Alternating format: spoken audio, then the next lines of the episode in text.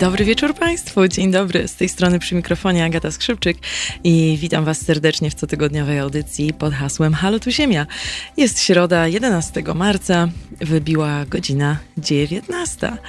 Przez kolejne dwie godziny będziemy rozmawiać na tak jak zawsze, różne tematy związane z ekologią i zasobami naturalnymi, z energią odnawialną. I dzisiaj, tak jak obiecywałam tydzień temu, będziemy rozmawiać przede wszystkim o mobilności przyszłości. Halo Radio. Ze mną w studio już nas nasz pierwszy gość. Tym razem przechodzimy do tematu od razu, bo tematów jest bardzo dużo. E, widzę, że Państwo też już są z nami. Witacie się na naszym czacie na YouTubie, bo przypominam, że można nas e, właśnie tam podglądać i komentować. Zapraszam również do dzwonienia do studia pod numer 22 39 059 22. Dzisiaj będziemy mieli dużo, e, dużo specjalistów na temat właśnie e, mobilności przyszłości i elektromobilności, więc zachęcam do wykorzystania tej okazji i zadawania różnych pytań. Ze mną w studiu już Krzysztof Bolesta z Fundacji Promocji Pojazdów Elektrycznych. Dzień dobry. Dobry wieczór, dzień dobry. Dobry wieczór. E, cieszę się bardzo, że przyjąłeś zaproszenie do naszego radia, że nie przestraszyły cię żadne e, zewnętrzne okoliczności. No jest tłok w sklepach, więc to jest taka okoliczność, żeby się wymknąć. Ale pusto na ulicach, e, tak. więc całkiem wygodnie muszę przyznać. Warszawa jest troszkę inna niż na co dzień. I bezpiecznie się jeździ rowerem. O tak, to też na pewno. No właśnie, pewnie bezpiecznie też by się hulajnogą jeździło, więc to są różne aspekty tej mobilności w przyszłości, o której będziemy rozmawiać. To brzmi dosyć zawile. E, mobilność przyszłości, ta elektromobilność też jest dosyć niejasna e, dla wielu naszych słuchaczy, myślę, że w ogóle dla wielu osób, ale może do, do tego przejdziemy za chwilkę.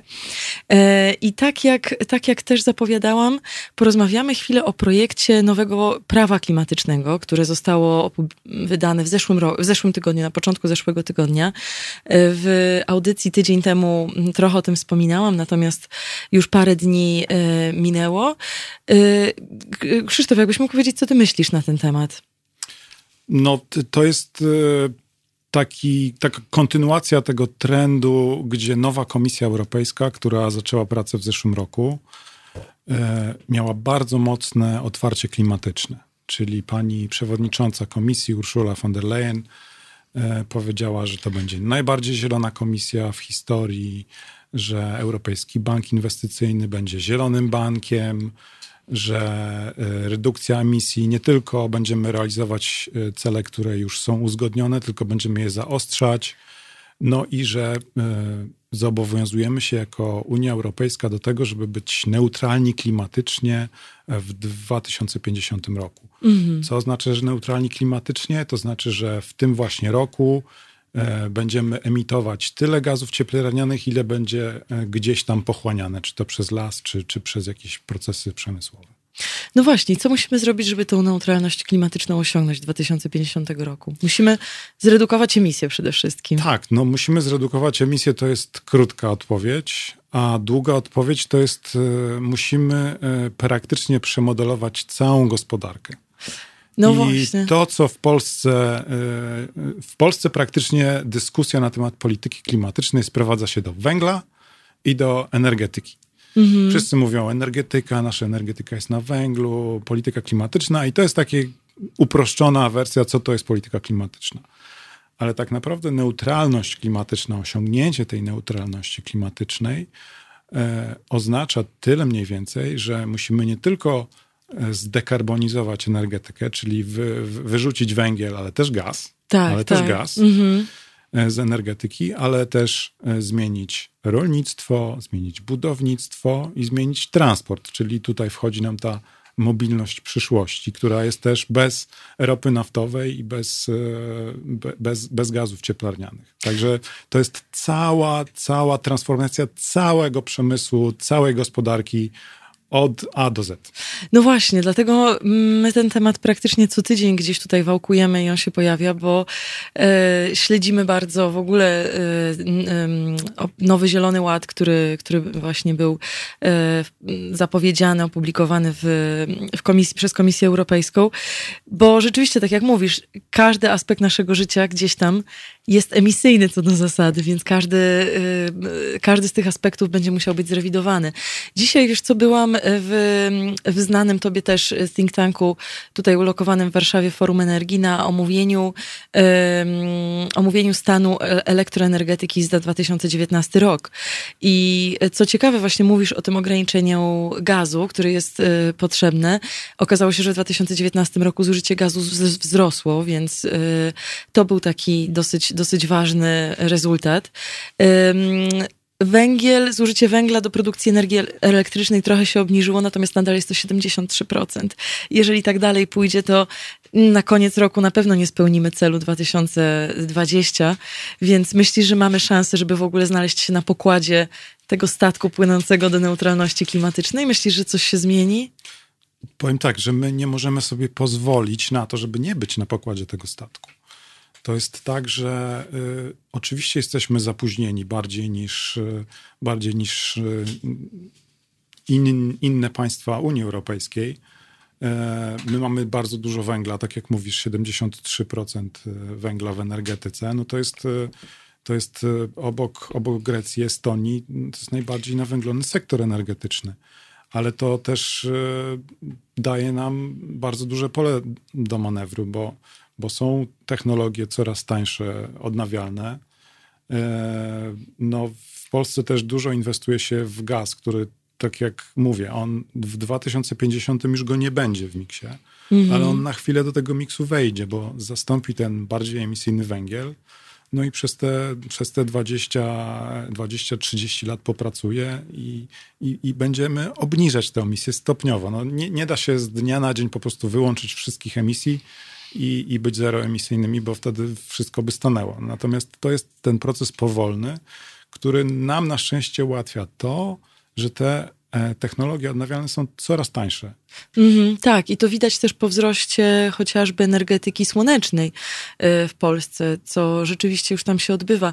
Natomiast jeszcze, jeszcze ciekawe bardzo jest to, że właśnie w tym raporcie Forum Energii oni to nazwali, jak oni nazwali, paradoksem węgla chyba, czy, czy coś w tym stylu, który sprowadza się do tego, że rzeczywiście ten import węgla rośnie tak dramatycznie, że mamy po prostu niewykorzystane zasoby w tej chwili naszego rodzimego węgla, który jest zbyt kiepskiej jakości, żeby w, w ogóle mógł być konkurencyjny z tym, e, z tym importowanym. I wydaje mi się, że to chyba rzeczywiście, no mm, węgiel nie jest jedynym y, tematem tej neutralności klimatycznej, natomiast dla nas chyba jest takim największym wyzwaniem, można powiedzieć, bo jest tak to niegospodarne w tej chwili, że y, wydaje się, że to będzie chyba naprawdę y, no trudno. Poza tym przyzwyczailiśmy się wszyscy, przyzwyczailiśmy się do tego, że że ten węgiel jest w debacie publicznej zawsze i są ci górnicy i ta energetyka węglowa ty, ty takich rzeczy nie pamiętasz, ale ja pamiętam, że w przedszkolu kleiłem czapki górnicze na barburkę, więc to,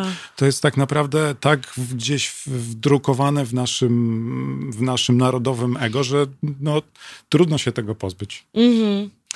No właśnie, a wracając jeszcze do, do tego projektu prawa klimatycznego, yy, jednym z takich argumentów, czy yy, głosów krytyki może właśnie, y, która była skierowana wokół, y, wobec, wobec tego prawa klimatycznego jest to, że nie utworzono tam żadnego, żadnej jednostki, żadnego organu naukowego, które gdzieś tam by miało sprawować pieczę nad tym wszystkim, które miałoby sprawować, żeby sprawiać, żeby Oj, przepraszam się, język plącze. Sama się zamieszałam w tej interpretacji. E, tak, w każdym razie, że zabrakło tam jednostki naukowej, która sprawiłaby, że, e, że, że byłoby to trochę odpolitycznione, że tak powiem, mhm. prawda? I to się chyba nie zmieniło. Tam póki nie, nie, nie, nie, zostało nie, jeszcze. Nie ma, tam, nie ma tam nic o, o, o żadnym ciele doradczym. E, to, co w prawie klimatycznym jest, to jest po prostu procedura zaostrzania celów, czyli podkręcania tego, e, tej naszej dekarbonizacji do roku 2050. Czyli dzisiaj, e, jak spojrzymy na cel, no to mamy redukcję emisji wycelowaną w 40% do roku 2030. Mm. No i to rozporządzenie, prawo klimatyczne, które jest de facto projektem rozporządzenia, ma na celu takie pokazanie ścieżki dojścia do tego, od tego 2030 e, roku przez te, przez te lata do 2050, czyli co 5 lat rewizja, ok, możemy zrobić tyle, powinniśmy zrobić tyle, krok po kroku będziemy się przesuwać do, do coraz mniejszej ilości emisji w, w gospodarce. I ja akurat się nie zgadzam z, tym, z tą krytyką, że nie ma, że nie ma ciała naukowego, które, które miałoby opiniować, opiniować te redukcje, dlatego że z naukowego punktu widzenia jesteśmy bardzo dobrze przygotowani. Jest, jest mhm. e, ciało ONZ-owskie, które, które wydaje regularne raporty naukowe. Tam są naukowcy z całego świata. Z tego punktu widzenia wiemy, co mamy robić to, czego nam brakuje, to politycznej legitymacji do tych działań. Więc mhm. tak naprawdę ta obudowa naukowa jest. Tylko teraz trzeba polityków, którzy będą mieli odwagę, żeby, żeby zrobić ten krok, który, który nauka im mówi, że powinni zrobić. Mhm. Może masz rację, może to już jest temat tak naprawdę, że tutaj nie ma. Yy, już nie ma o czym gadać. Nie ma o czym gadać. Tak, to już jest czas na egzekucję. się zająć tym. Mhm.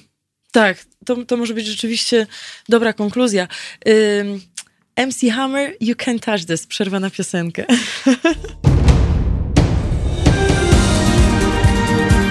Halo Radio. Gadamy i trochę gramy.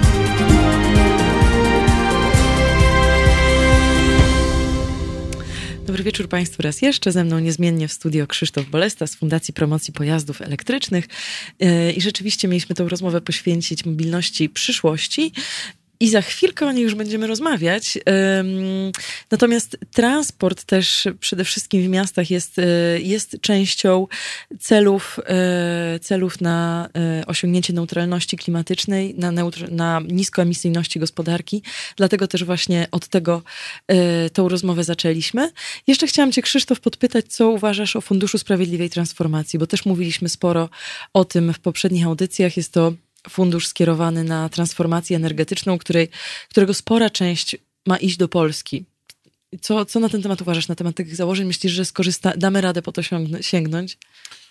No, my jesteśmy państwem, które bardzo dobrze sobie radzi w ogóle z wykorzystaniem funduszy europejskich. Jesteśmy prymusem w tym zakresie, więc myślę, że jeżeli będzie kolejny fundusz, to, to znowu, znowu go sobie dobrze wykorzystamy. Natomiast y, jeżeli chodzi o sam pomysł Funduszu Sprawiedliwej Transformacji, to ja trochę y, jestem rebeliantem, jeżeli chodzi o, o, o, o, ten, o ten fundusz, dlatego że mi się wydaje, że, że, że to jest takie bardzo wygodne dla polityków, żeby się na czymś skoncentrować, bo to jest nowe, bo to jest fajne i, i tam na pewno będą jakieś pieniądze. Tylko, że tak naprawdę y, osiągnięcie neutralności klimatycznej wymaga od nas, od Unii Europejskiej, żeby w ogóle przemodelować całe finansowanie. Nie tylko jakiś malutki klocek, który będzie przeznaczony na regiony, nie wiem, czy, czy, czy, czy były regiony węglowe, czy, czy coś w tym stylu. To, co mówiliśmy wcześniej, e, neutralność klimatyczna, osiągnięcie neutralności klimatycznej wymaga e, przebudowania wszystkiego. Więc to, co dzisiaj widzimy jako jako budżet Unii Europejskiej, to de facto cały ten budżet musi stać się funduszem transformacji. Mhm. Więc to, że politycy sobie dyskutują, że załatwiłem tyle pieniędzy albo nie załatwiłem, a, a albo nam tyle obcięli, to to jest jakiś taki, taki, taki hologram tej mm. całej dyskusji, który ja do niego zupełnie nie przywiązuję mm. wagi. Natomiast to, czego mi brakuje, to to, że, że Polska stara się o to, żeby, żeby te fundusze strukturalne, które dzisiaj idą na drogi, na koleje, na, na rolnictwo, one za chwilę nie będą mogły iść na te cele, bo, bo Unia powie, no zaraz, no okej, okay, realizujemy neutralność klimatyczną, więc musimy finansować inne rzeczy. Mhm. I, I tak naprawdę to, to jest główny, główne źródło finansowania transformacji energetycznej, transformacji klimatycznej. No tak, oczywiście masz rację, że ten, y, ta transformacja, która przed nami stoi, jest tak szeroka, że tak naprawdę, tak jak mówisz, cały budżet gdzieś tam będzie musiał na to iść po prostu.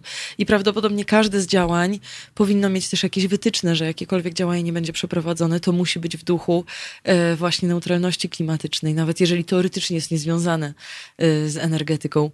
No i widzisz, tu intuicyjnie pokazałaś coś, co się dzieje, czyli Unia Europejska pokazała coś, co się nazywa tak, taksonomią. To jest takie mhm. bardzo trudne, dziwne, e, branżowe słowo, ale chodzi o to, że zasady finansowania wszystkich inwestycji w Unii Europejskiej zostały tak zaprojektowane teraz, że, żeby uwzględniać zero i niskoemisyjność każdej inwestycji. A no właśnie. Czyli mhm. od momentu przyjęcia taksonomii E, Europejski Bank Inwestycyjny i, i, w związku z tym też banki komercyjne, które się finansują z, z tego banku, e, nie będą mogły finansować nowych elektrowni węglowych. Mm-hmm.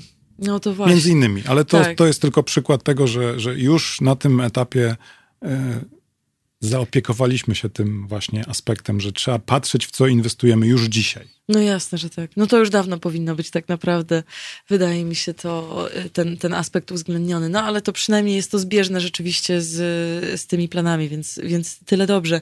A teraz tak przechodząc od ogółu trochę już bardziej szczegółowo, to y, czy w tych działaniach, czy w tych budżetach Unii Europejskiej też są plany odnośnie transformacji w transporcie?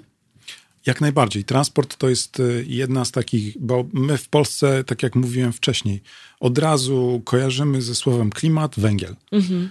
E, ale tak naprawdę energetyka i emisje z energetyki e, w Polsce są bardzo duże i dominują dyskusje. Natomiast e, tak naprawdę w Unii Europejskiej są trzy takie działy gospodarki, które, które kontrybują emisje.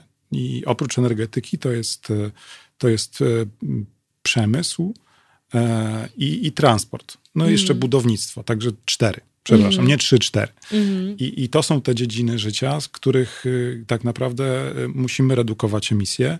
I transport jest dzisiaj, na dzień dzisiejszy, najtrudniejszym z tych obszarów do redukcji, dlatego że, że i w energetyce, i w przemyśle e, mamy już jakieś narzędzia, realizujemy redukcję, emisja powoli spada, natomiast w transporcie emisje nam rosną. I to nie tylko w Polsce, ale w ogóle w całej Unii Europejskiej. Mm-hmm.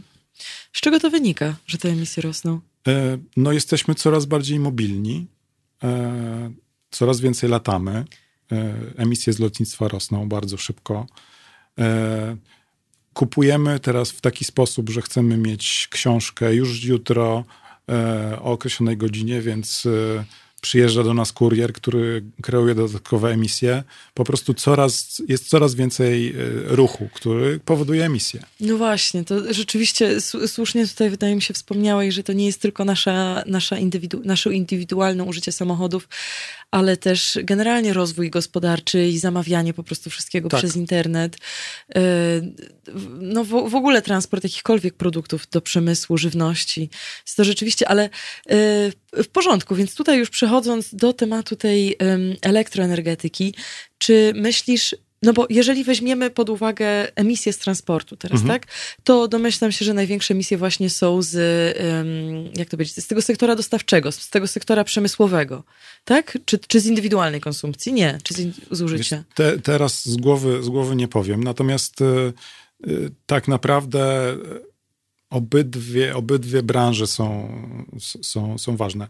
Y, I tak naprawdę najwięcej kontrybuje transport drogowy, bo oczywiście mamy też lotnictwo, mamy, mamy statki, które w Polsce są te emisje bardzo, bardzo niewielkie. Natomiast drogowy transport, no i rzeczywiście to, co mówisz, czyli transport towarów i transport pasażerów. Ja nie pamiętam z głowy, jaki to jest podział między tymi dwoma. Mhm. Drogowy w, y, w Polsce generuje więcej emisji niż lotniczy? Tak. O proszę. Tylko w jaki sposób ten lotniczy jest, jest liczony?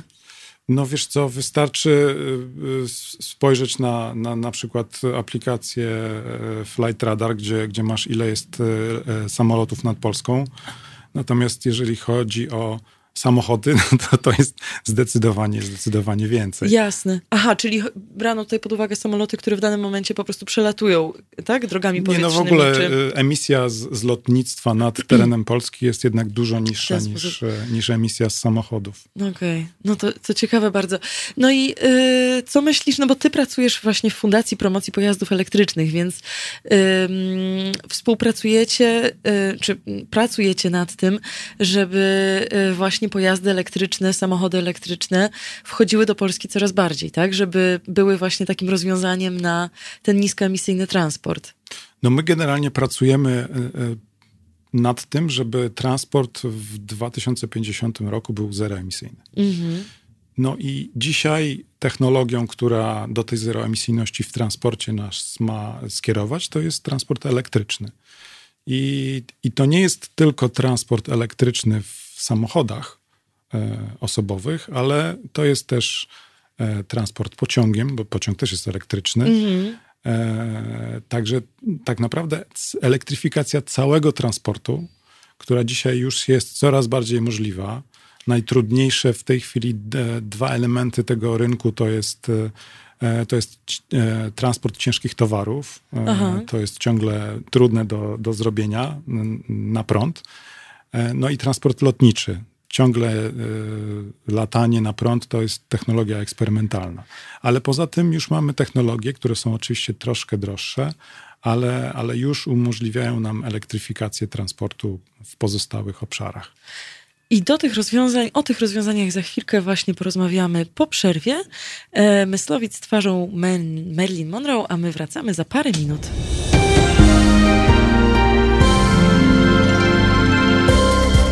Halo Radio. Pierwsze medium obywatelskie.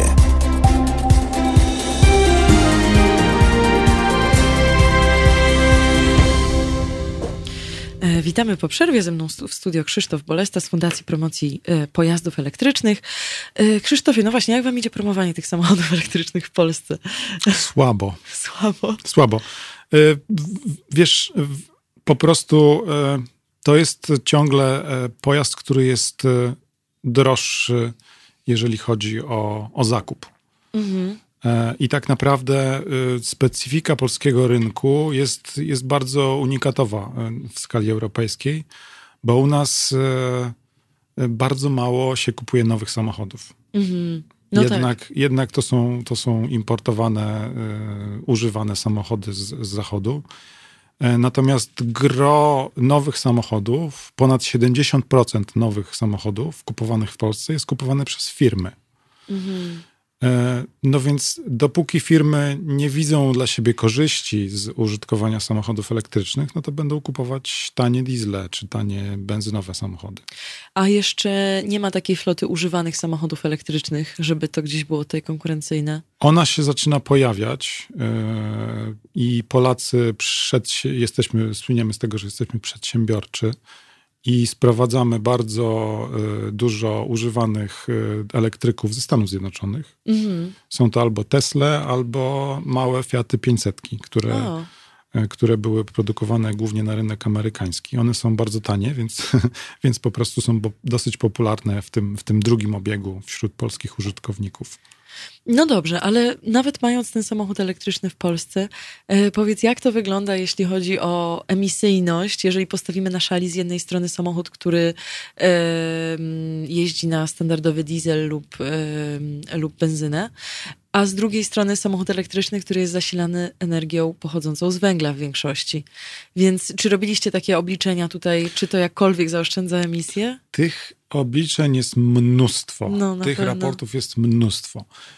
I jeżeli mówimy o tym, to trzeba zacząć od tego, że są e, jakby dwie chmury emisji z samochodów, e, tradycyjnych samochodów. Jedna to są gazy cieplarniane, czyli CO2, a druga to są emisje, e, które powodują smog. Mhm. I jeżeli porównujemy samochód elektryczny z węglem, to y, tak naprawdę y, gazy cieplarniane możemy porównywać. Natomiast y, samochód elektryczny, pojazd elektryczny zupełnie eliminuje emisję tlenków azotu, obniża bardzo emisję pyłów zawieszonych. Dlatego te, te rzeczy, te emisje, które są szkodliwe dla zdrowia, Aha. to samochód elektryczny eliminuje całkowicie.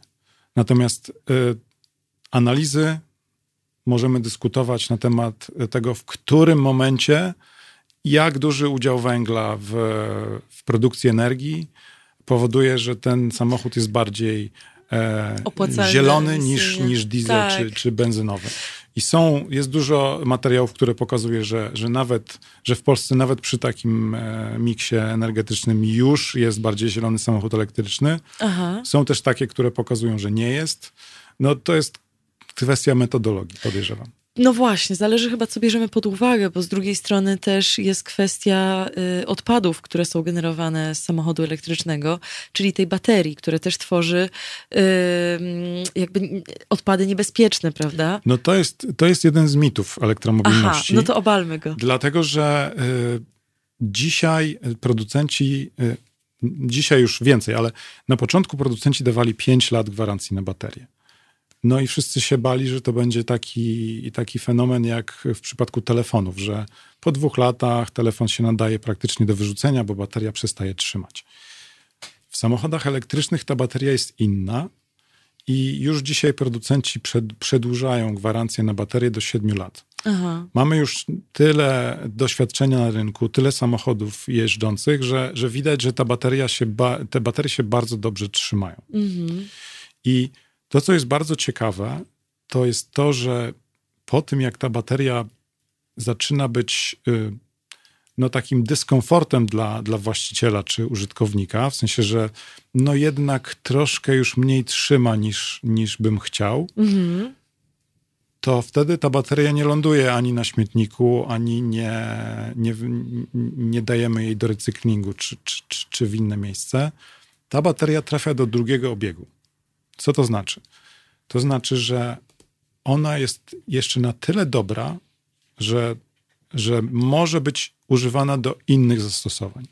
Jakich na przykład? I mm, takim najfajniejszym przykładem, bo przemawia do, szczególnie do, do, do męskiej części moich rozmówców, to jest e, stadion e, Ajaxu Amsterdam w, w Amsterdamie, Aha. gdzie baterie ze zużytych, zużyte, podużyte tak naprawdę, baterie z Nissanów Leafów są wykorzystywane jako magazyn energii Aha, na stadionie. na stadionie. A jaką energią jest zasilany stadion? Słoneczną na przykład, że to jest... Też, Aha. ale y, jest to magazyn energii, który może się naładować w trakcie, jak energia jest tania, no i Mm. później oddawać, jak, jak jest droga. Więc bilansuje po prostu zużycie energii na stadionie.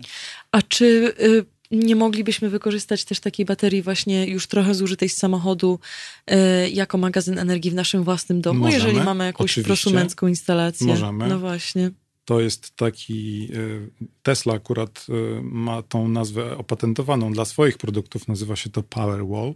Mhm. No i właśnie to jest, to jest tak de facto bateria samochodowa, która e, wisi na ścianie i e, magazynuje e, energię i możemy ją wykorzystywać, kiedy nam się Mhm.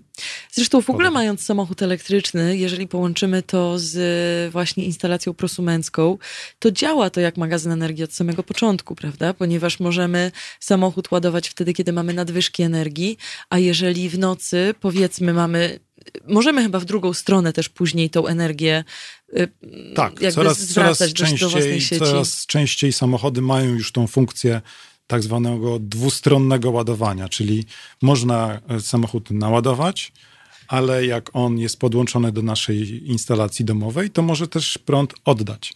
No właśnie, w nocy, No i w kiedy połączeniu, świeci, kiedy tak. mamy na przykład mm, panele fotowoltaiczne na dachu, no to e, ładujemy także energię do samochodu, ale z samochodu można też zasilać pralkę, suszarkę i tak dalej, i tak dalej. Także mm, taki zintegrowany pomysł na, na, na zasilanie gospodarstwa domowego, e, to samochód elektryczny jest takim dodatkowym elementem tej, tej Mhm. całej układanki.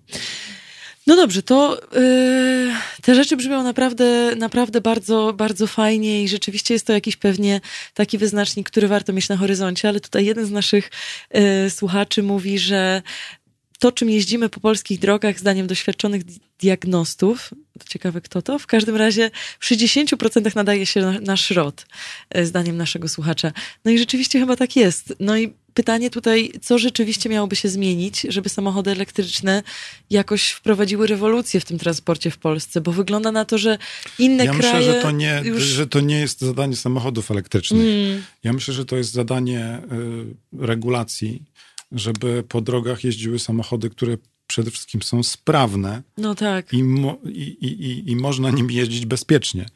E, Często poza Warszawą e, można spotkać samochody, które są hybrydami, ale nie dlatego, że mają zasilanie benzynowo-elektryczne, tylko dlatego, że są połową e, jednej marki, a połową drugiej marki. Aha. Więc No tak tak. naprawdę nigdy się powinny, nie powinny na drodze znaleźć. I, i, i to, jest, to jest ta lekcja, którą musimy odrobić przede wszystkim, czyli, czyli za, za, niestety, ale zaostrzyć regulacje przy pierwszej rejestracji samochodów i przy badaniach, diag, przy diagnostyce, przy tych corocznych badaniach technicznych. Bo, bo dzisiaj mamy tysiące tych zakładów, które konkurują między sobą, że a ja ci zrobię badanie, że nie będziesz się musiał martwić. Tylko No tak. przyjedź i jeszcze dostaniesz czekoladę albo, Mhm. albo piwo, co już jest w ogóle jakimś, jakąś dziwną rzeczą. No właśnie, no chcemy po prostu jak najtaniej, byleby było, byleby jeździło. To niestety później yy, odczuwamy, w, chociażby właśnie w jakości powietrza.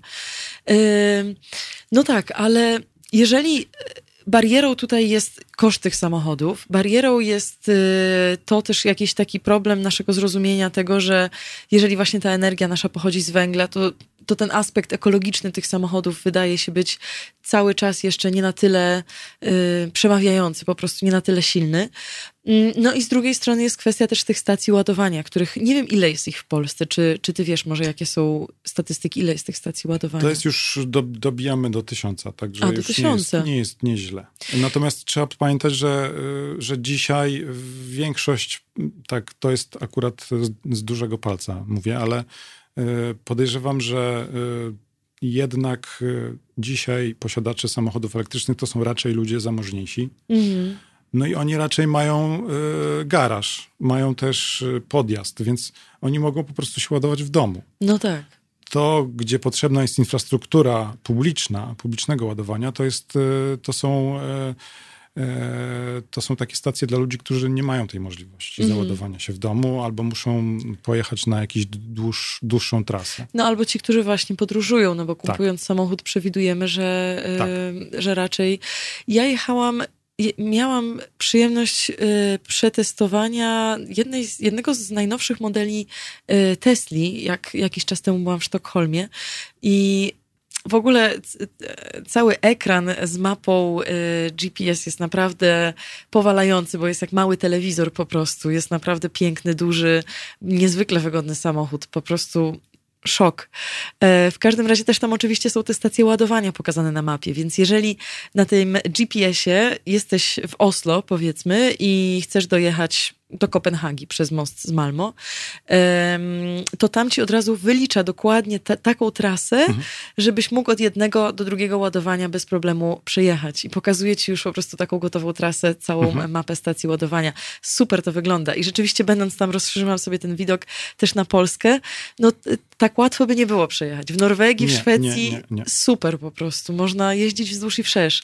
A w Polsce chyba jeszcze nie do końca. Do Gdańska na przykład by się to szczególnie jechało? to jest, to jest, to jest e, w przypadku Tesli, bo, bo oni mają, inwestują w, w rozwój własnej sieci.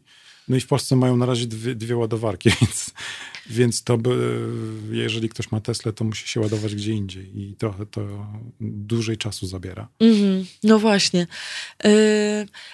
Mm, no dobrze, czyli tu przede wszystkim regulacje by musiały zachęcić też yy, rozwój samochodów elektrycznych i też firm inwestujących. To znaczy, y, to co mówiłem wcześniej, y, czyli polski rynek jest specyficzny. Y, My w ogóle kupujemy mało nowych samochodów. Więc w Polsce się elektromobilność zacznie rozwijać na dobre, jeżeli te elektryczne samochody trafią do drugiego obiegu, do, do tego segmentu samochodów używanych.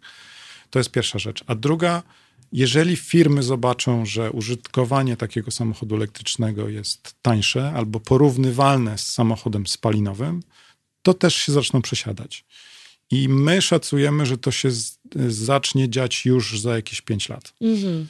E, dlaczego? Przede wszystkim e, firmy produc- produkujące samochody elektryczne mają bardzo, bardzo ostre cele redukcji emisji. I jeżeli nie zainwestują w produkcję samochodów elektrycznych, to będą płacić gigantyczne kary, Mhm. idące w miliardy euro rocznie. O, Dlatego one będą nam za chwilę wciskać te samochody elektryczne. One będą tanieć i, i jeżeli będą tanieć, no to my też je kupimy. No tak. I to, tak jak mówię, to się będzie działo już za, za, za kilka lat, więc e, technologia nam na pewno pomoże i spadek cen.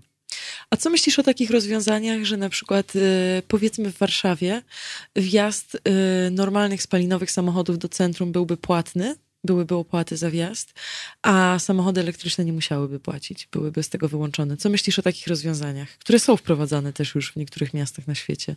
Tak, wiesz co, no y, może cię trochę zdziwię, bo, bo oczywiście jestem z Fundacji Promocji Pojazdów Elektrycznych, ale ja w ogóle uważam, że strefy niskoemisyjne e, nie, nie są po to, żeby promować transport elektryczny, tylko są po to, żeby ograniczać w ogóle ruch w mieście. Mhm. E, I, I te strefy są jak najbardziej potrzebne w polskich miastach. Mamy po prostu gigantyczny problem ze smogiem. I wszyscy dzisiaj koncentrujemy się na tym smogu z, z niskiej emisji, a mało kto mówi, że tak naprawdę mamy też bardzo brudne samochody. Mhm. I te stare diesle mm, trują nas w niesamowity sposób. Dlatego y, ja czekam na jakiś projekt strefy niskoemisyjnej w Warszawie.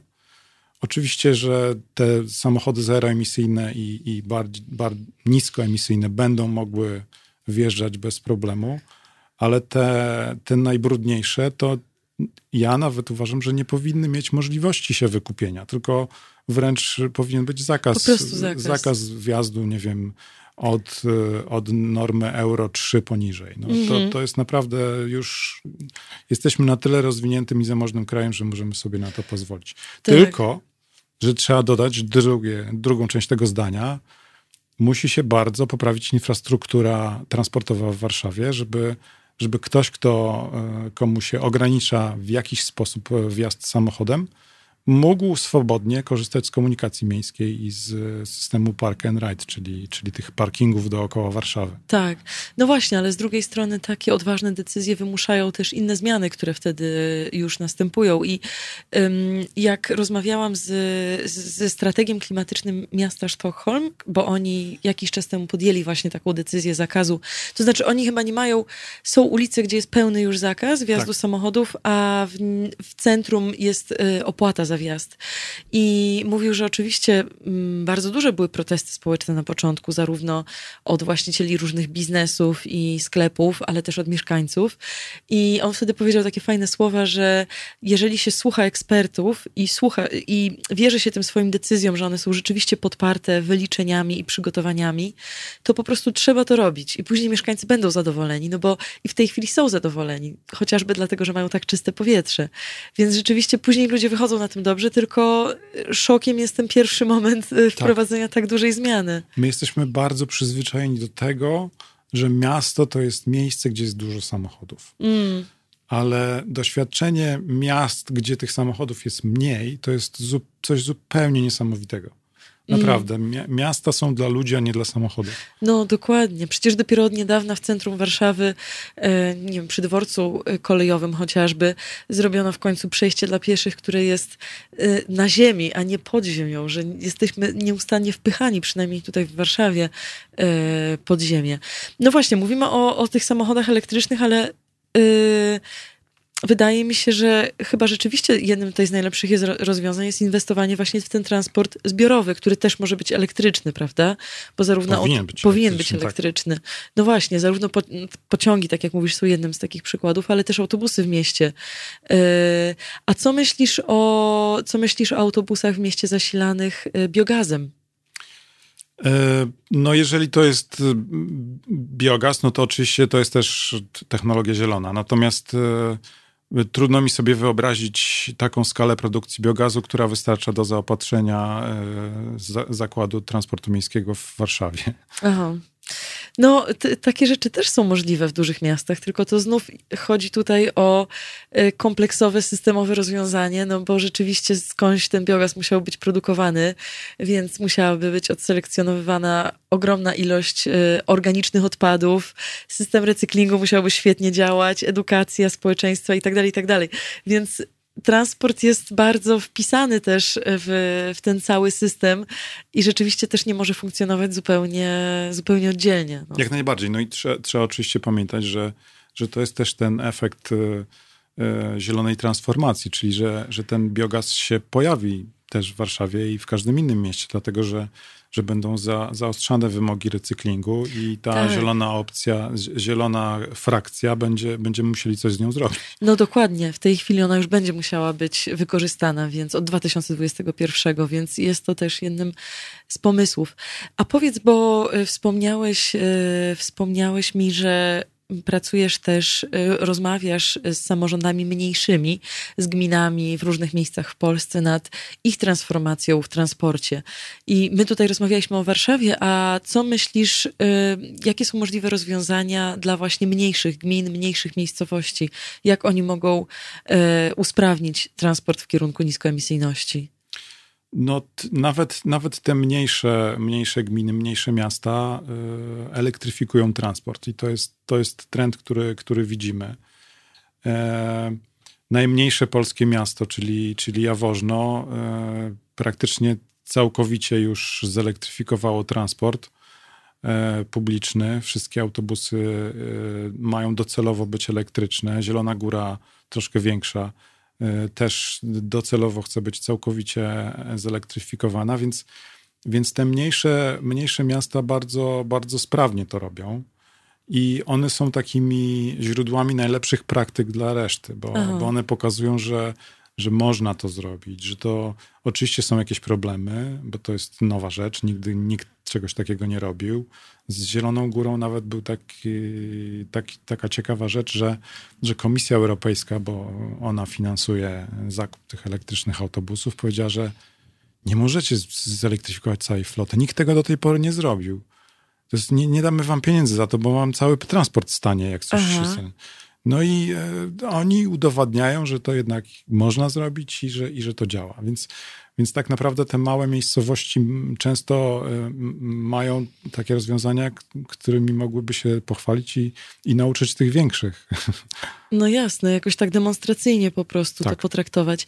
A... Natomiast e, to co, to, co jest ważne i trudne dla tych mniejszych miejscowości, to jest transport publiczny dlatego że, że łatwiej jest jednak w zwartej zabudowie zorganizować transport publiczny niż w, w miejscowościach, które, które są rozrzucone i, i, i tak naprawdę ludzie też nie są przyzwyczajeni do transportu publicznego. No tak, oczywiście, że tak. To, to, to jest też spore wyzwanie, właśnie y, też zmiana tej mentalności, że samochód jest cały czas wyznacznikiem statusu społecznego tak. w jakimś sensie, więc. I wszędzie się nim jeździ, nawet y, no 500 właśnie. metrów. Mhm. No właśnie, no nie jest to tak źle, chyba wydaje mi się, że na przykład jak w Stanach Zjednoczonych, to tam już w ogóle uzależnienie od samochodu jeszcze dużych, bardzo, bardzo emisyjnych samochodów jest, e, jest no, u nas mamy chodniki większe. na szczęście. U nas właśnie, dokładnie, mamy jeszcze chodniki, zakładamy, że ktoś chodzi piechotą. E, ale wiesz co, jeden z naszych słuchaczy pyta się o trolejbusy że um, rzeczywiście niegdyś były bardziej popularne, w tej chwili już jest chyba mniej ich i czemu, czemu nie można by było do nich wrócić? To jest, to jest bardzo, ja jestem fanem trolejbusów, dlatego że jestem z Lublina.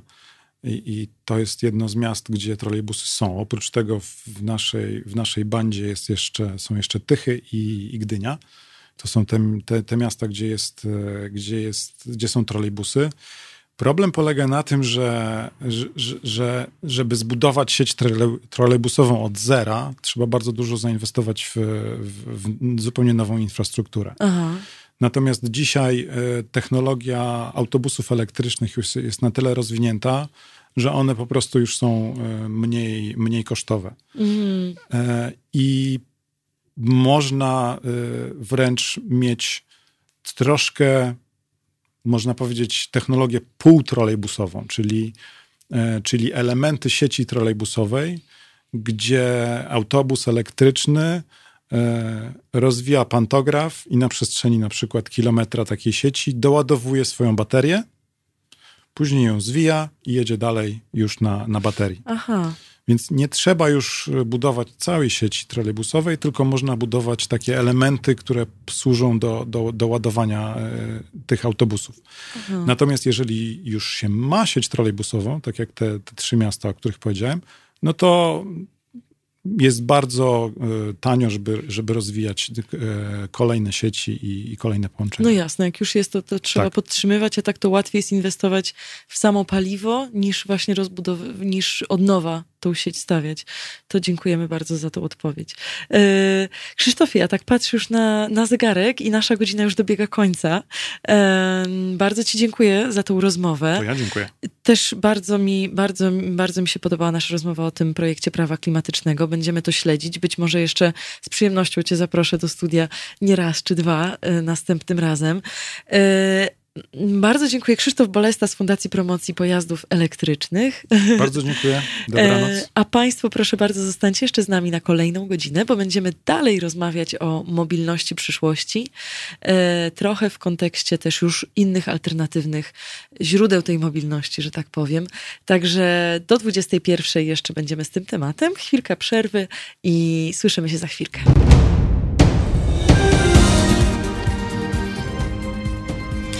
Dobry wieczór Państwu. Nie zorientowałam się, że to już. Agata Skrzypczyk, witam serdecznie raz jeszcze w drugiej części audycji Halo tu Ziemia. Dzisiaj całkowicie naszą audycję poświęcamy y, tematowi transportu y, mobilności przyszłości, mobilności elektrycznej i już ze mną w studio drugi gość i za chwilę dalej wracamy do rozmowy. Halo Radio. E, właśnie e, tutaj się rozproszyłam, bo czytałam e, jeden z Państwa komentarzy, że zauważyliście, że redaktor Skrzypczyk prawie zawsze załatwi gości na audycję, przykłada się do roboty. Bardzo dziękuję za ten komentarz. Faktycznie też mi się wydaje, że co jak co, ale w swoich audycjach gości mam fantastycznych i już witam serdecznie właśnie drugiego, kolejnego gościa, który będzie ze mną do 21. Rafał Nessel, starszy menadżer z firmy Deloitte. E, zaprosiłam Rafała do studia po tym, jak e, trafiłam na fantastyczny artykuł jego autorstwa, który był zamieszczony w sieci. Artykuł o różnych aspektach mobilności przyszłości i tego, mm, jak kompleksowo do tego tematu trzeba podejść i jak wiele aspektów e, temat transportu w przyszłości w sobie zawiera, ponieważ to jest nie tylko kwestia projektowania samochodów, autobusów czy innych pojazdów, ale też w ogóle zmiany, zmiany struktury miejskiej, zmiany projektowania miasta, zmiany naszej mentalności, ale też dużego wpływu na makrogospodarkę w ujęciu właśnie takim um, makroekonomicznym. Także um, myślę, że będzie to bardzo ciekawa rozmowa. Już zaczęliśmy w czasie przerwy, już, już zaczęliśmy tak naprawdę ten temat y, poruszać i od razu y, wpadliśmy mm, prosto do tematu mobilności autonomicznej. Jakbyś mhm. mógł może Rafał na początku wyjaśnić w ogóle, co tak naprawdę e, to oznacza. Z przyjemnością. Dziękuję za zaproszenie i już wyjaśniam. Otóż to jest taki trend mobilności, który można powiedzieć jest trochę futurystyczny, jak o nim myślimy. Samochód, który sam jeździ, nie potrzebuje kierowcy. Tak, fantastyczne rozwiązanie, bo wydało się science fiction, a okazuje się, że to jest relatywnie bliskie. Znaczy, są testy e, na świecie i to testy dosyć zaawansowane. W niektórych przypadkach są to już miliony mil przejechanych przez autonomiczne samochody. E, testy robione też w warunkach miejskich, jeszcze często w, z nadzorem człowieka na wszelki wypadek. Regulacje jeszcze nie dopuszczają, że ten samochód sam jechał, mm -hmm. chociaż może ale to się powolutku zmienia.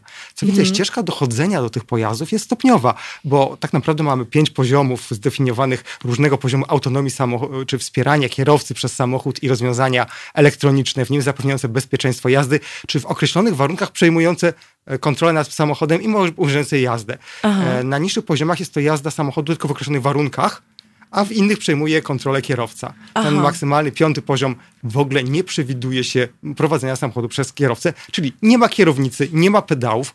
Z ciekawostek, e, kwestie regulacyjne i homologacji takich pojazdów. Aha. Pytanie, czy taki samochód musi mieć lusterka wsteczne i wycieraczki. No, Urząd Stanach tak. orzekł, że w sumie w tej sytuacji nie jest to konieczne, skoro nie ma kierowcy. Czyli nawet tam nie ma kierownicy, żebyśmy nie. w jakimkolwiek krytycznym momencie chwycili nie. i gdzieś tam poprawili. Nie. I właśnie to jest ten, to jest ten przełom, który budzi zaskoczenie i dlatego jest opór. Ale nie zdajemy sobie sprawy, jak wiele obecnie mogą zrobić samochody, które mają systemy wspierania kierowcy, i czuwają nad tym, co on robi Aha. i mogą skorygować jego zachowanie na drodze, jeżeli dostrzegają, że robi coś dziwnego, bo a nuż zasnął, a nuż co, co, coś, coś złego, czasami korygują Tak. tak. naprawdę między kierowcą, który trzyma kierownicę, a systemami mechanicznymi w samochodzie, które przenoszą to na koła, jest też już teraz dużo elektroniki. Jest- a docelowo będzie to jeszcze Jest bardziej już sterowane. teraz właśnie w, rozmawiając z Krzysztofem w poprzedniej, w pierwszej Mhm. godzinie, wspominałam, że miałam przyjemność prowadzić najnowszą, jed- jeden z najnowszych modeli Tesli i tamtej elektroniki już bardzo dużo jest, że tak naprawdę można to, tak jak mówisz, prawnie to jest jeszcze niedozwolone, więc jeżeli puścimy kierownicę, to chyba po sekundach samochód nam zaczyna pięciu czy dziesięciu samochód zaczyna już tam alarmować, chwyć kierownicę. Natomiast jak ją puścimy, to on śmiało, to jest przerażające troszkę, bo ciężko jest temu zaufać, ale on śmiało, idealnie prowadzi. Yy, Wy, wy, wykrywa dokładnie odległości od innych samochodów, nasz tor Mhm, ruchu. dokładnie. I jadąc tam, nie wiem, 120 km na godzinę na drodze szybkiego ruchu, przy skręcie, on idealnie, muszę przyznać, że miałam dużą mentalną barierę, żeby rzeczywiście Mhm. nie spanikować, ale on idealnie po prostu wszedł ten zakręt, jakby bez problemu. To jest piękne. Ja testowałem też mm, samochody nowe. W jednym przypadku popełniłem błąd. Pojechałem na konferencję pociągiem i zabrałem prawo jazdy, więc jako pasażer. Za drugim razem już się umówiłem, wsiadłem za kółko. I to jest fantastyczne. Fantastyczne, Mhm. tylko że jechałem po Warszawie i nawet poza godziną szczytu w ruchu miejskim jeżdżenie samochodem nie jest frajdą. Aha. Tak, to jest tak powolutku i te systemy się przydają, bo ostrzegają. Tutaj zajeżdża, tutaj uważaj, tu odległość, tutaj przyzwolni. No tak. Ale to, to nie jest. Natomiast to się rozwija i co więcej, będzie to miało fundamentalne konsekwencje dla przyszłości. Mhm. Bo co to oznacza? To oznacza, że będą samochody, które będą jeździć bezpieczniej, nie, tam nie nadużywają alkoholu, nie przekraczają prędkości, wielu innych rzeczy nie robią. No, spadną wpływy z mandatów, ale byśmy tylko mieli takie problemy. No tak. E, Co więcej, zmieniają się koszty e, transportu i zatrudnienia.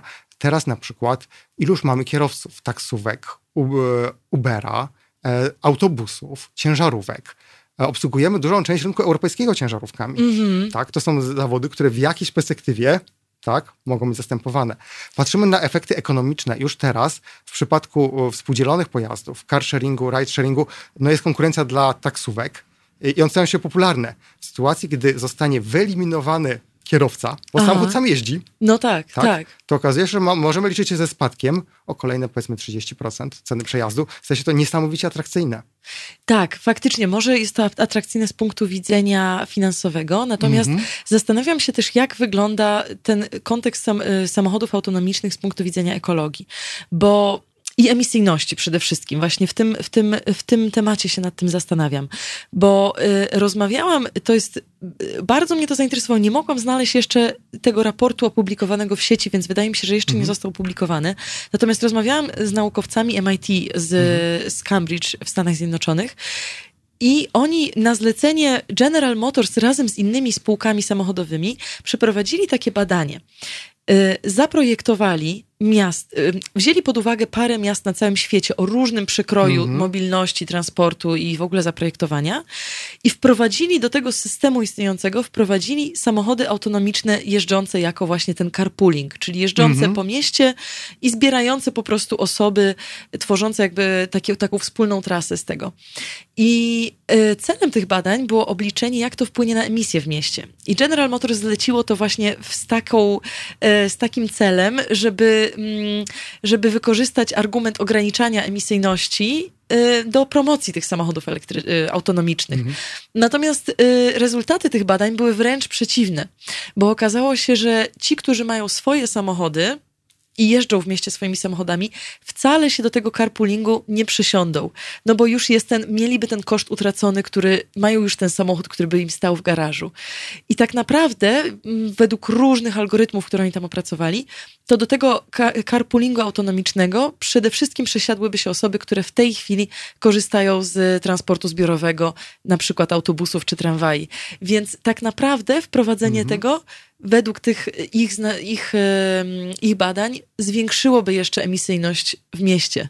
Tego badania nie znam, natomiast nasi koledzy z Deloitte w Niemczech zrobili bardzo szczegółowe badanie dla ponad 100 tamtejszych miast, O. analizując godzinę po godzinie natężenie ruchu. Aha. Badając e, właśnie nastawienie w różnych grupach, w zależności od obecnie wykorzystywanego środka transportu, prywatny samochód, transport publiczny, e, w zależności od grupy wiekowej, studenci, pracujący, seniorzy, Aha. E, i popatrzyli, co się może zdarzyć. I rozważali dwa rodzaje transportu z- e, autonomicznego i to jest też ważne.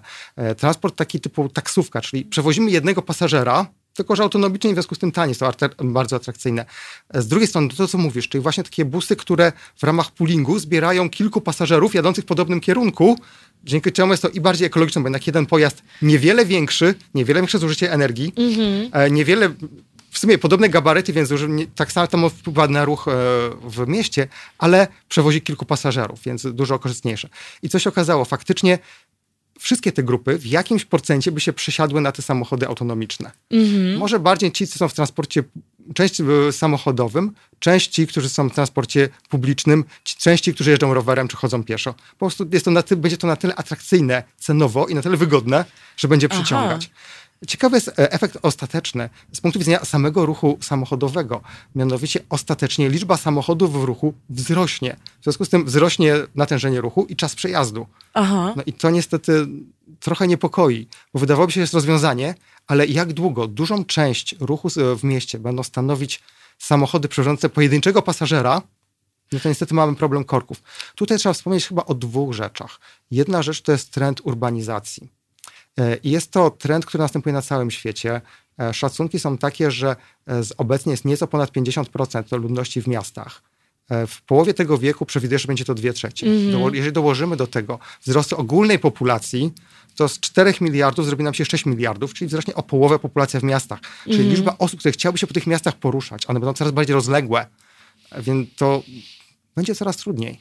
No właśnie, więc rozmawiamy tutaj o tych y, autonomicznych samochodach, natomiast ja też mam takie wrażenie, że przyszłościowo to nie jest y, ten kierunek taki, to nie jest takie docelowe, najważniejsze rozwiązanie, które przy projektowaniu miejskim przede wszystkim powinniśmy, powinniśmy obierać. Ale pozwolę sobie zrobić tutaj parę minut mhm. przerwy, y, bo piosenka w playliście już czeka.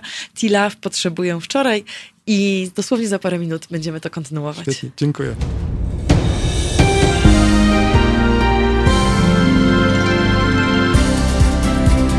Halo Radio. Pierwsze radio z wizją.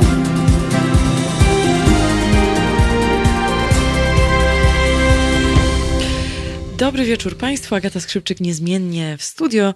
E, na chwilkę przerywamy temat związany z naszą standardową ekologią. Właśnie przede mną jest ekran, e, który pokazuje, że w Polsce 31 przypadków koronawirusa, więc i ta audycja e, nie ucieknie od tego tematu. Chciałam na chwilkę przekazać mikrofon Kubie Wątłemu, Dzień który Państwu. ma oświadczenie w tej sprawie. Ja tak, ja tak właśnie pozwolę sobie przypomnieć, że zapowiadałem jeszcze bez konsultacji z Tobą, że pewnie w Twoim programie na chwilkę chwilkę będę musiał się pojawić. Proszę Państwa, e, to może tym, którzy nie wiedzą, e, to naświetlę delikatnie e, sytuację. Przeczytałem w przestrzeni internetowej, że skoro w ogóle odnosimy się w materii naszej działalności do korona, koronawirusa, to znaczy, że i także nas, cudzysłów, ten zajob dopadł.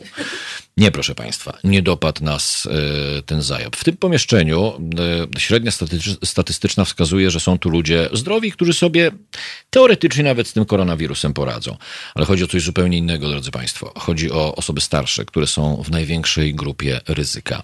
E, jeśli my nie będziemy dbali o to, żeby w sposób jak najbardziej skuteczny ograniczyć wśród nas ewentualne, podkreślam, ewentualne rozprzestrzenienie, rozprzestrzenienie się tego koronawirusa, to uchronimy tych, dla których e, ten wirus jest absolutnie bezlitosny i zbiera największe śmiertelne żniwo, czyli uchronimy po prostu seniorów w Polsce, ludzi starszych, bo tak naprawdę e, nie robimy tego dla siebie, bo tak jak mówię, statystyka wskazuje, że my sobie z tym poradzimy.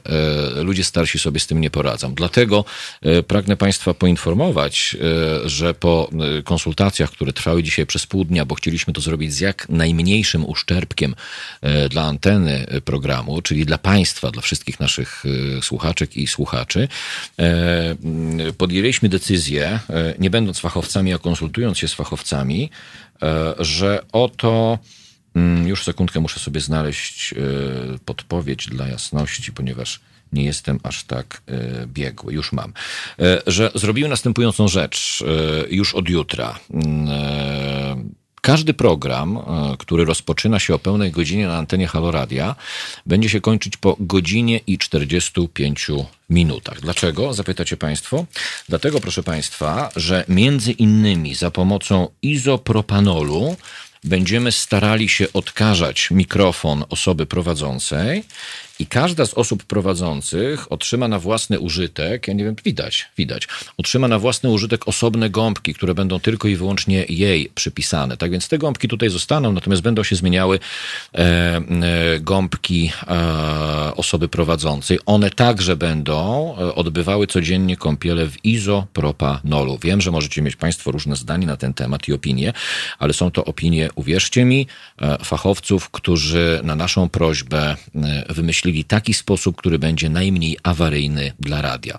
E, Dlaczego e, kończenie programu po godzinie i 45 minutach? Chodzi o to, żeby tę gąbkę wymienić, chodzi o to, żeby ten mikrofon odkazić i przede wszystkim chodzi też o to, żeby osoby, które mają program po sobie, czyli na przykład Agata e, kończy, a po tobie jest następna osoba, żebyście się mijały, żebyście się nie spotykały albo nie spotykali. Tak to zostało nie przeze mnie wymyślone, ale przez ludzi, którzy mają e, taką jednoznaczną wiedzę. E, w związku z czym pragnę jeszcze raz Państwa uspokoić, e, jeśli ktoś myśli, że to jest przesada, to powiem, że nie jest to przesada, albowiem e, załoga Haloradia to już ponad 40 e, osób i rzeczywiście przy takiej liczbie osób, które jeszcze mają kontakty na zewnątrz, e, no dmuchamy na zimne, bo to jest dmuchanie na zimne po prostu w tej całej sytuacji. Utrzymujemy w mocy to, o czym mówiliśmy wcześniej, to znaczy w studio nie będą pojawiać się przez najbliższe 10 dni do dwóch tygodni e, goście. Goście będą dla Państwa dostępni dzięki naszym łączom e, internetowym i dzięki e, telefonom. Tak więc ten program, miejmy nadzieję, będzie odbywać się normalnie. Natomiast podkreślam, z troską o tych najbardziej bezbronnych, o ludzi starszych, musimy się na wszelkie sposoby zabezpieczyć i starać się ograniczyć ewentualne, odpukać, gdyby tu było niemalowane drewno, negatywne skutki tego typu, e, tego typu działań. To ja mam dwa komentarze do tego. Okej. Jedno to to, że troszkę będzie smutno się mijać ze wszystkimi i nie widzieć się na korytarzu. A drugi komentarz, pytanie. Czyje będą gąbki do mikrofonów, które właśnie zmacałeś? E, e, moje. Te będą moje, te będą moje. Nie, wasze, e, wasze się tną i produkują, może tak. Okej. I, I powinny w ciągu najbliższych, e, myślę, dwóch, trzech dni dotrzeć, e, dotrzeć do stacji. E, e, e, Gąbki z konkretnym nazwiskiem będą trzymane w osobnych, te akurat nie są szczelnymi workami, szczelnych workach. Nasi realizatorzy dostaną jednorazowe rękawiczki do tego, żeby ten mikrofon, jedyny używany w studio, mikrofon osoby prowadzącej po zakończeniu każdego programu, tym środkiem, o którym wspomniałem, e, odkażać. A co z I tak naszymi zrobimy. słuchawkami? E, O słuchawkach e, nic mi, nic mi nie powiedziano, jak mam być, jak mam być, mam być szczery. Poruszano wątek mikrofonu. Być może słuchawki nie stanowią aż takiego zagrożenia. Nie wiem, nie wiem. Ni, ni, ni, Być może nie. nic, nic spece nie mówili, ale zapytam, zapytam, zapytam. Myśleliśmy o wielu kwestiach, słuchawki nie zostały poruszone. A rozmawialiśmy y, y, tak szeroko, że, że gdyby y, coś z tymi słuchawkami było nie tak, to, to pewnie by to padło. Ale równie dobrze nie chcę się usprawiedliwiać w tej materii, ale moglibyśmy mówić też o klamkach, wiesz, to, i tak dalej, i tak dalej. E, Zasada jest prosta. E, e, Mydło, ciepła woda, pół minuty i to jest, to jest podstawa. Pamiętajcie Państwo, że można się z tego śmiać, można mrużyć oczy, ale naprawdę w warunkach polskich robimy to dla seniorów, dla osób starszych, które są najbardziej bezbronne. Jeśli my nie będziemy dbać o to, co się dzieje wokół nas i nie podejmiemy niepozornych, tylko faktycznych środków, które mogą przeciwdziałać temu, żeby te prądki się gdzieś e, e, roznosiły, to ofiarami zawsze na końcu będą bezbronne osoby starsze, bezbronni seniorzy. I dla nich będziemy to po prostu robić. Co jak co, to myślę, że będzie to złota era radia, no bo co tu robić? Jak się będzie siedzieć w domu na przymusowej kwarantannie czy pracy zdalnej, to, to mam nadzieję, że w tej przestrzeni radiowej będziemy się z słuchaczami słyszeć dużo częściej. Nasi prowadzący będą e, na miejscu, goście e, będą z nami duchem i sercem, ale fizycznie przez te najbliższe 10 dni, dwa tygodnie nie będą obecni w studio.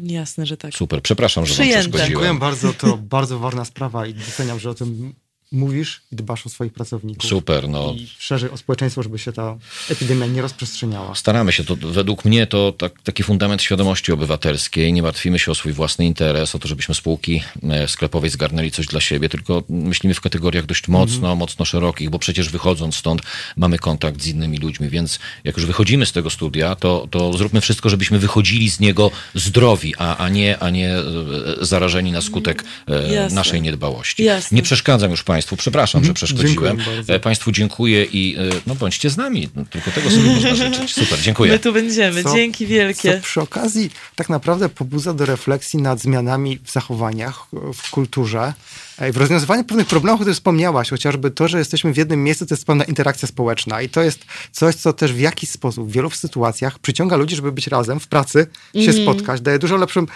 warunki współpracy, interakcji, nawet, nawet frajdę. Tak. E, a teraz, tak jak powiedziałaś, przymusowa kwarantanna, praca zdalna i ja to obserwuję w mojej firmie, gdzie w zasadzie mieliśmy to od zawsze, tak? Bo to jest taki charakter pracy. Praca zdalna. Ale też nie nadużywana, bo dobrze jest się spotkać osobiście, być razem. E, Widzę to też u klientów, którzy może mieli tutaj mniejsze doświadczenie, bo jeszcze bardziej z różnych względów pracujący w biurze, a teraz się bardziej muszą nauczyć, jak efektywnie pracować zdalnie. I tak sobie myślę, że e, tam, gdzie mieliśmy dotychczas technologię, bo ona już istnieje od, od lat, żeby pracować zdalnie, efektywnie, ale z różnych względów, czy to właśnie społecznych, takich budowania relacji, spotkań, czy bez, bezpieczeństwa, czy innych, się od tego wstrzymywaliśmy. Teraz przez parę tygodni, miejmy nadzieję, tylko może trochę dłużej. Będziemy musieli pracować w ten sposób, ale się nauczymy, docenimy. I ja myślę, że jak się ta, ta epidemia skończy, to świat nie będzie, nie wróci do tego, co jest teraz. On będzie inny, bo będziemy mieć nowe świadczenia, które nas czegoś nauczą. To na pewno, to na pewno. Ja się cieszę, że przynajmniej studia radiowego zupełnie nie zamykamy, bo chociażby Mhm. słyszenie się w tej przestrzeni radiowej No. jest jakąś formą kontaktu, która będzie mogła być podtrzymana bezpieczną z punktu widzenia właśnie e, tej rozprzestrzeniającej się epidemii. Myślę, że zrobimy może chwilkę przerwy, zanim wrócimy do, do tematu naszej, e, naszej audycji. Damy każdemu parę minut na refleksję i otrząśnięcie się z tego tematu, więc Joe Cocker na chwilę e, nam wszystkim zagra.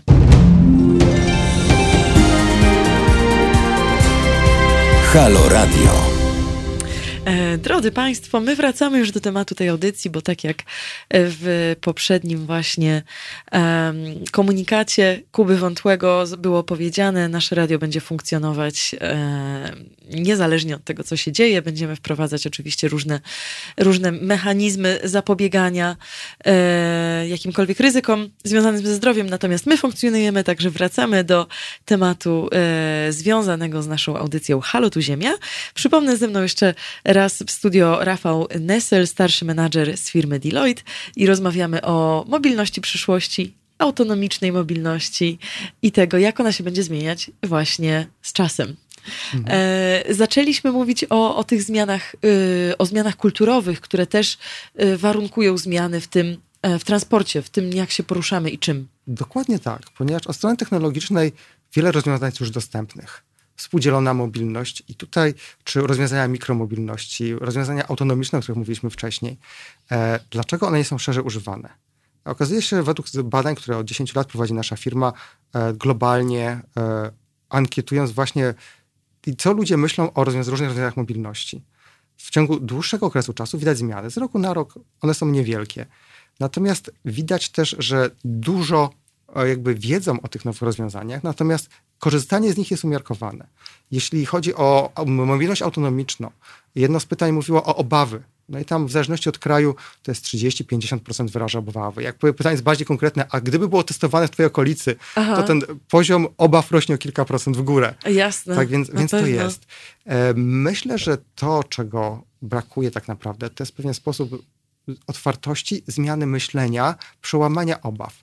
To jest też zmiana tego, o czym rozmawiałem w poprzedniej audycji, że jeśli mam samochód, to już nim pojadę. Przełom następuje wtedy, kiedy rezygnuję z samochodu. Aha, Ja zrobiłem to 6 lat temu. aha. I można bardzo dobrze w mieście funkcjonować. I to jest No ciekawa właśnie. rzecz.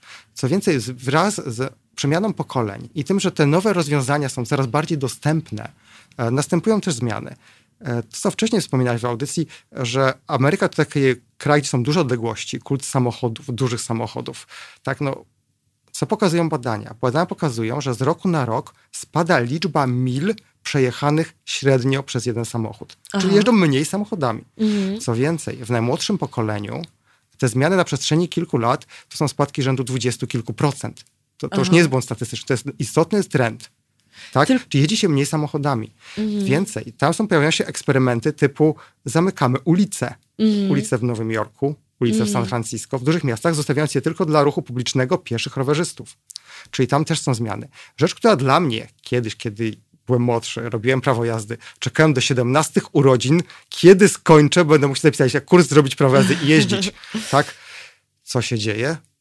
Badania pokazują, że nawet w Stanach młodzież odkłada moment zrobienia prawa jazdy. Nie czuje takiej potrzeby w tej Tak. kulturze samochodu. Aha. Coś się zmienia stopniowo. I to daje nadzieję, że e, w miarę jak te właśnie różne rozwiązania są coraz bardziej dostępne, przystępne cenowo, wygodne, e, to co więcej, połączone w ramach aplikacji, tak że mogę sobie zaplanować całą podróż różnymi środkami transportu, wygodnie się przemieścić, tak jak mi pasuje, nie ponosząc dużych kosztów na samochód. Aha. Zauważmy, że w czasach właśnie różnych problemów ekonomicznych posiadanie samochodu jest ogromnym kosztem. Kiedy zumujemy koszt zakupu, ubezpieczenia, paliwa, parkingu, myjni, serwisu, czegokolwiek, koszty są ogromne. Jeżeli to zrezygnujemy z tego, możemy sobie pozwolić na wiele innych rzeczy i alternatywne środki transportu i jeszcze lepiej na tym wyjść, bo nie ma z tego problemu posiadania samochodu. No I to nas właśnie. prowadzi do kolejnej koncepcji. Mo- Mobilność jako usługa, nie obi- mobilność jako posiadanie środka transportu na własność i wyłączność, Dokładnie. ale korzystanie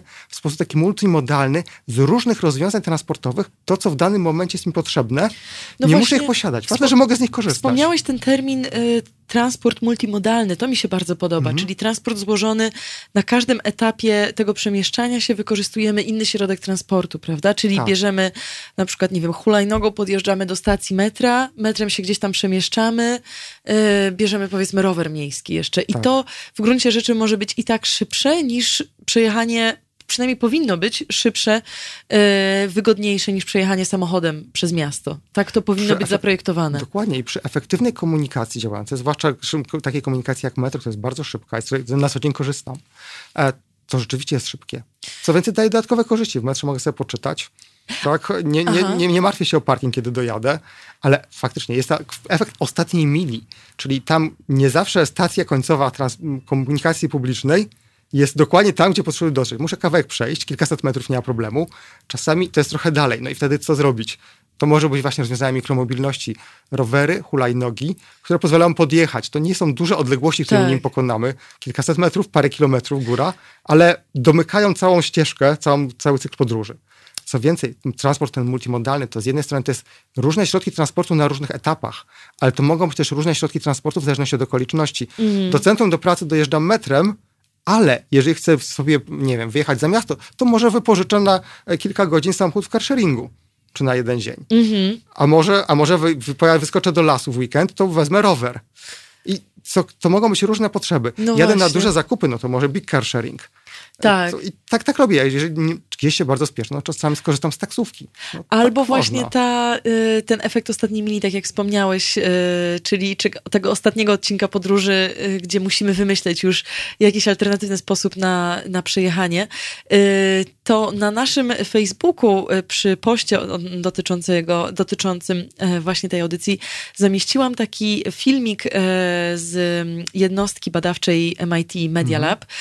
Oni opracowali prototyp takiego samochodu, znaczy samochodu, jest to pseudorower, oni to nazwali jako pseudorower, który wpisuje się w tak zwaną mobilność na żądanie. E, Czyli ten rower jest autonomiczny, jeździ po ścieżkach rowerowych, e, jest dosyć mały, trzykołowy i ma takie małe siedzisko w środku. Ja miałam przyjemność siedzieć w tym siedzisku, on jest Fajnie. strasznie drogi, ten rower, generalnie bardzo, bardzo tam dużo, duży budżet był, żeby to stworzyć.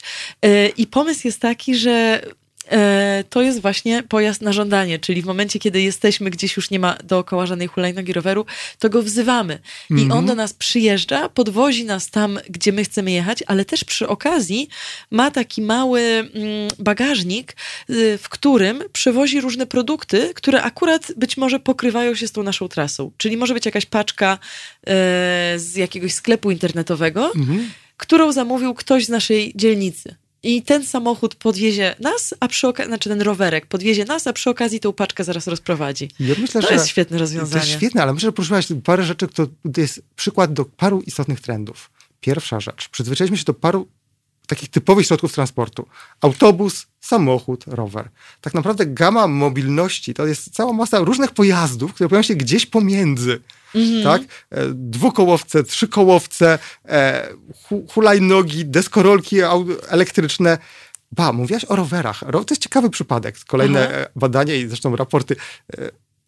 To rowery. Rowery ma, to jest środek, który jest znany od lat. Tak, bardzo tradycyjny. E, To, co się pojawia od ostatnich kilku lat, są to rowery elektryczne. Co ma tą zaletę, że dla wielu osób jeżdżenie normalnym rowerem może być męczące. Dojeżdżanie na dłuższym dystansie do pracy, no to też no, fajnie się zmęczyć, kiedy chce w weekend to poćwiczyć, ale nie może nie codziennie do pracy. Z elektrycznym ten jest dużo lżej dojechać. E, stają się one bardziej przystępne cenowo. Więc być może to jest jakiś trend. Znów mamy środek transportu, który jest ekologiczny, który zajmuje mało miejsca w ruchu miejskim, patrząc na korki, Tak. łat- mniej miejsca do parkowania, jedno stanowisko dla samochodu, to można spokojnie 10 rowerów ustawić. To, to też jest istotne zagadnienie. I to jest jakieś rozwiązanie. Drugi problem, który poruszyłaś, to jest kwestia dostawy towarów. E, obecnie często jeździmy po zakupy, stopniowo zmienia się trend na robienie zakupów, że dostarczane są nam do domu przesyłką, ale jest to kwestia transportu. No, być może obecnie, kiedy e, przy epidemii też częściej korzystamy z zakupów e, on, on, online, to też jest kwestia dostaw. I teraz jak to dowozić? Pewnie to, co jest najbardziej spektakularne, to myślenie o dronach. One gdzieś tam właśnie. będą miały swoje miejsce, ale ja myślę, że to, co tak naprawdę bardziej większe będzie miało znaczenie, to są nowe pomysły, które gdzieś tam się rodzą. Czyli właśnie takie różne takie autonomiczne roboty, czy malutkie pojazdy, które sobie jeżdżą niezbyt spiesznie, Tak. tak, bezpiecznie, przewożąc po, m, przesyłki, no i tak przez cały dzień krążą, rozwożąc przesyłki nieduże. To mogą być różne opcje paczkomatów. Pa- Do paczkomatów już się przyzwyczailiśmy, tak? Tak, Odbieramy tak. z paczkomatu. E, rozwiązania na przykład mamy samochody. Samochody nie tylko jest zmiana napędu, nie tylko autonomia, to jest cała masa elektroniki. Samochody powiązane z infrastrukturą, komunikujące się z otoczeniem, sterowane zdalnie. E, w tej sytuacji jeden z pomysłów, o którym czytałem, udostępnianie bagażnika swojego samochodu, jeśli ktoś jeszcze ma samochód, Aha. kurierowi, żeby nam zostawił paczkę. Właśnie o tym też myślałam, że tak naprawdę wygląda na to, że ta mobilność w mieście, jeżeli chciałoby się zająć, jakoś zamknąć to jakąś klamrą, to wydaje mi się, że ona jest w tej chwili nastawiona na to, żeby nie było tak zwanych wolnych przebiegów, żeby nie było pustych przebiegów, prawda? Żeby nie było tak, że jest duży samochód, my jesteśmy w nim sami, jest duża ciężarówka z dwoma pudłami i kierowcą. Chodzi o to, żeby to wszystko zintegrować. I rzeczywiście, jeżeli my byśmy mogli wyobrazić sobie taką sytuację, że jest jakaś stacja rozładunku produktów i my właśnie udostępniamy swój samochód, bierzemy w drodze do pracy parę tych paczek yy, i później je gdzieś przewozimy do jakiegoś innego, innej stacji w centrum i mamy za to jakąś, nie wiem, pobieramy za to jakąś opłatę, mamy za to jakieś, nie wiem, jakieś benefity. To może być rozwiązanie, ale jest to znowu przykład szerszego zjawiska. Mianowicie mamy poza samą fizyczną infrastrukturą transportową wokół tego ogromne rozwiązania elektroniczne. Możemy śledzić, gdzie się przemieszczają ludzie, samochody, jak prze- wygląda ruch w mieście. Samochody mogą też wiedzieć o ruchu. To, co widzimy obecnie już z nawigacji. Ba, mogą być zintegrowane z sygnalizacją miejską i wiedzieć, kiedy się zmienią światła i jak jechać, żeby się złapać Tak. na zieloną falę. Tak. E, wreszcie to wszystko może być powiązane tak, żeby optymalnie planować transport w mieście. Zbierając dane i stosując właśnie sztuczną inteligencję, big data, można zoptymalizować transport publiczny Tak. i zmieniając po prostu trasy i częstotliwość kursowania, godziny, wykorzystując te wszystkie informacje, które mamy dostępne, możemy tak to e, zoptymalizować, że ona będzie wygodniejsza dla pasażerów, co z jeden z przykładów, o których czytałem, wskazywał, że właśnie po takim przeplanowaniu transportu wzrosła liczba przejazdów o kilkadziesiąt procent. A, no To, oczywiście. to robi dużo rzecz, bo ludzie przechodzą na transport publiczny. Jeżeli jest efektywny właśnie, Tak. nie ma z jednej strony przeładowanych autobusów, a z drugiej strony jakichś tras, Tak. które są wymyślone zupełnie z kosmosu. No. Ale zauważ, jak głęboko siedzimy w pewnych paradygmatach. Aha, Cały czas mówimy o tym, że gdzieś trzeba coś dowieść albo gdzieś dojechać. tak. A myślę, że takie najbardziej fundamentalne pytanie jest, a czy rzeczywiście? Bo patrz, to o czym mówiliśmy poprzednio, Właśnie. telepraca. Jeżeli ona się upowszechni, nie mówię, że na co dzień, bo fajnie się spotkać osobiście, ale przynajmniej parę dni w tygodniu, to jeżeli 20-40% są 1-2 dni w tygodniu, 20-40%, tak pracujemy zdalnie, to o tyle mniej osób dojeżdża do, do tych biur, które mamy tutaj w centrum miasta i o tyle nam spada ruch. Tak mówiąc No. wprost i najbardziej bezpośrednio. Tak. Inne trendy, zakupy online, o których mówię, też może się teraz bardziej jeszcze upowszechnią. Trzeba dostarczyć przesyłkę, ale można to zoptymalizować odpowiednimi algorytmami dystrybucji Tak. i daje to mniejszy ruch, niż gdybyśmy tam krążyli po zakupy. I ten trend widać w handlu, kiedy są mniejsze sklepy, mniejsze dyskonty w mieście, zamiast centrów wielkich handlowych, czy, czy supermarketów, hipermarketów na obrzeżach. Tu widać dlaczego. Ale Mhm. Część klientów nie ma samochodów, żeby tam dojechać. Ale z drugiej strony tak, jest to kwestia na przykład zamawiania tych produktów rzeczywiście albo pracy zdalnej, ale z- też jest bardzo ważny aspekt tego e, zmiany paradygmatu w kierunku miast przyszłości. Transport przyszłości jest wynikiem e, tego, jak będą wyglądały miasta i wydaje mi się, że musimy trochę wrócić do takiego plemiennego, ja bym to nazwała, modelu, w którym rzeczy, których potrzebujemy w życiu są obok nas, są jakby w zasięgu pieszym. I rzeczywiście praca na przykład, i jakby twoja firma jest ulokowana w jednym miejscu, więc tutaj rozwiązaniem jest ta praca zdalna. Natomiast wydaje mi się, że też miasta powinny być tak pro projektowane, że w tym naszym najbliższym e, otoczeniu, zasięgu mamy przedszkole, szpital, sklep spożywczy, supermarket, wszystkie rzeczy, które nam są potrzebne tak, żebyśmy tak naprawdę to mogli odbywać te, większość tych tras pieszo. I, Dokładnie I tak. poziom też szczęścia w ogóle życia w takim mieście by się znacz, znacznie zmienił, myślę. Absolutnie, bo poza wszystkim dojazdy to jest efekt ekonomiczny, ekologiczny, ale to jest strata czasu na dojazdy. A to, o czym mówisz, to można powiedzieć, nie jest bardzo odkrywcze, ale to jest przyjmowane. I ostatnio czytałem, że właśnie jest to jedna z koncepcji, którą chcą wdrażać w Paryżu. Budując takie miasto, które jest wielkie, ale tak naprawdę to jest wiele małych, lokalnych takich miasteczek, Tak. które wszystko, co potrzebne na co dzień mają w pobliżu, że na dobrą sprawę można dojść. Tak, tak, tak, tak, takie mikrosieci. I tutaj jeszcze raz muszę powiedzieć, bo e, właśnie o, o, o tej swojej wizycie w jednostce badawczej MIT Media Lab, bo to był po prostu e, niesamowita wizyta, mnóstwo e, tych projektów, nad którymi oni pracują, które po prostu są niczym zabawki dla mnie. To było naprawdę fantastyczne. Czułam się, jakbym była w jakimś dużym placu zabaw. E, I w każdym razie tam e, też jest jednostka badawcza, która się nazywa. jak oni to nazwali? E, Future Cities, czy. S- A, City Science, czyli tak, nauka o miastach po prostu. I oni za pomocą klocków Lego projektują miasta w taki sposób, mm, żeby były jak najbardziej efektywne z punktu widzenia emisyjności. Im akurat tutaj o emisyjność chodziło, która właśnie też z transportu wynika. I e, tak to wyglądało, że zmieniając klocki Lego, które odzwierciedlały poszczególne budynki, szpitale na przykład, e, szkoły czy jakieś tam bi- biurowce, zmieniając to, algorytm dostosowywał się do tego, obliczał, przekalkulowywał to, jak ludzie się będą poruszali pomiędzy tymi budynkami i obliczał emisję. No i oczywiście wyszło im z tego właśnie to, że w momencie, kiedy są tworzone mikromiasteczka w dużym mieście, mikrosieci, to wtedy z punktu widzenia emisji e, jest to zdecydowanie najefektywniejsze rozwiązanie, bo wtedy nie musimy myśleć e, o tym, czy te samochody mają być takie, owakie, czy inne, tylko po prostu ograniczamy potrzebę przemieszczania się e, i to jest fundamentalna zmiana. Dokładnie. Ale jeszcze chciałam tutaj wrócić do tematu, bo tutaj ktoś z, z naszych słuchaczy wspomniał, że, em, że ciężko było sobie wyobrazić drony, drony latające po całym mieście, że są głośne, gdzieś tam hałasują i, i są problemem. I ja się też zastanawiam w kontekście, nad tym samym, w kontekście tej mikromobilności. Szczególnie w innych miastach może to nie jest jeszcze aż tak widoczne, ale teraz zaczyna się już wiosna w Warszawie i na ulicę wróciły ogromne ilości, e, no tak, rowery miejskie znów wróci, już wróciły, Dobre. rowery e, współdzielone innych firm, hulajnogi, chyba ze trzy różne firmy i też elektryczne skutery. I zastanawiam się właśnie nad ilością tych jakby po prostu tego żelastwa, który mamy na drodze idąc, e, idąc, idąc chodnikiem, że to wydaje mi się, że zaczyna być problematyczne i też miasto będzie musiało być pod to dostosowane, bo w tej chwili, jeżeli ja bym się na przykład poruszała powiedzmy na wózku inwalidzkim po mieście, to już widzę, że to jest duży, dużo, duży problem, że po prostu te rzeczy są rzucane wszędzie. Ale masz absolutną rację pod tym względem. Przy czym zauważmy, że ten trend, zwłaszcza jeśli mówimy o hulajnogach, jest relatywnie nowy. Rok temu mieliśmy taki ogromny wysyp, wcześniej mieliśmy rower miejski i tego było mniej. E, Z punktu widzenia komunikacji jest to, myślę, korzystne w stosunku do samochodów, które zajmują więcej miejsca. To, co jest nam potrzebne, to jest kultura używania. Zarówno firmy, które to rozstawiają rano, bo czasami widzę wcześniej rano, zmierzając do pracy, jak to ustawiają, zwykle ustawiają to całkiem fajnie, gdzieś takich miejscach, żeby to im blokowało. Jest to kwestia kultury użytkowników i pomyślenia, jak kończę jazdę, to gdzie go zostawiam. One nie są przywiązane do stacji, tak No jak rower właśnie. miejski. Można go Aha. zostawić gdziekolwiek, praktycznie rzecz biorąc. Natomiast to kwestia zasady.